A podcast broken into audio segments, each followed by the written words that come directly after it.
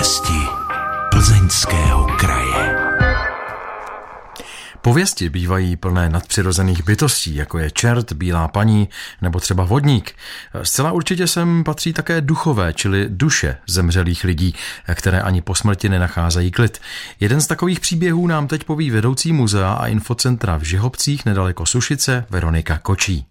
Ke zdejšímu kraji se samozřejmě vážou různé pověsti a jedna z nich eh, vypráví o době nevolnictví, kdy tedy lidé museli sloužit na panských polích a aby tu práci odváděli důkladně, tak na ně dohlíželi drámy. Právě tady v Žihobcích měl být údajně velice krutý dráb, který vždycky po ránu vyjížděl na kontrolu na jednom ze svých koní.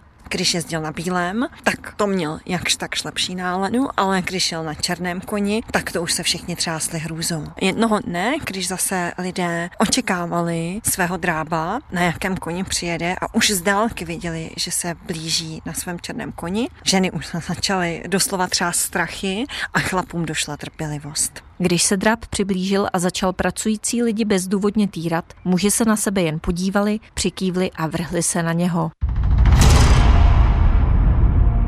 Stáli ho z koně a na místě ho na kusy rozsekali. Jeho tělo potom uprostřed pole zahrabali a říká se, že jeho nevykoupená duše dodnes místní pole obchází. Převyprávila pověst vedoucí muzea a infocentra v Žihobcích Veronika Kočí. K tématu se dále vyjadřuje etnolog Jan Pohunek. Ta pověst o zlém drábovi v sobě spojuje dva takové základní motivy. Jeden je ten klasický motiv revenanta, někoho, kdo zemřel nesprávnou smrtí, byl pohřben vlastně i mimo hřbitov, mimo posvěcenou půdu. A navíc v tomhle případě si ještě jednou o člověka zlého, který mohl být po smrti nějakým způsobem potrestán, takže měl hned několik důvodů k tomu, aby strašil. Druhý motiv je méně obvyklý a tím podle etnologa i více zajímavý. A to je to, že se tady jedná o výsledek nějakého vykonávání lidové spravedlnosti nebo nějaké mimosoudní spravedlnosti. Což je něco, co je v pověstech eh, zachyceno méně častěji, ale existuje to. Známe třeba pověsti o tom, jak pytláky, kteří čarovali a nebylo je možné kvůli tomu běžným způsobem dopadnout, ani třeba postřelit obyčejnou kulkou, přepadli někde v lese myslivci a ubili je dřevěnými poleny, protože právě takováhle zbraň byla něco, před čím ho ta kouza.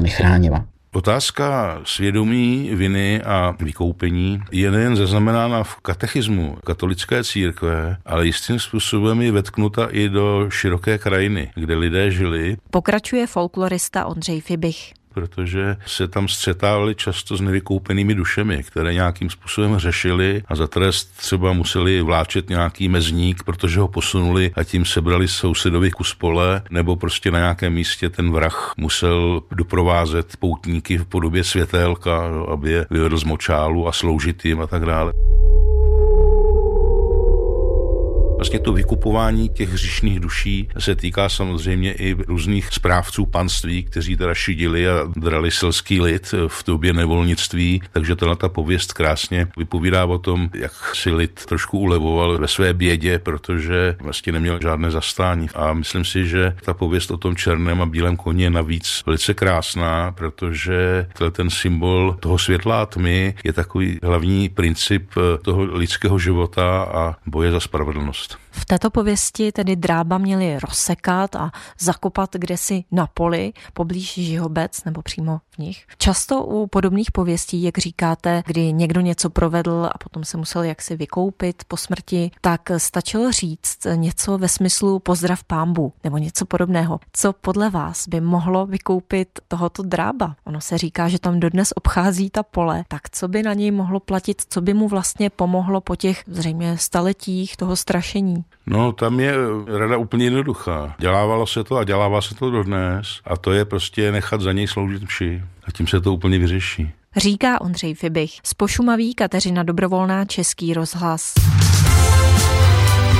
Český rozhlas Plzeň, rádio vašeho kraje.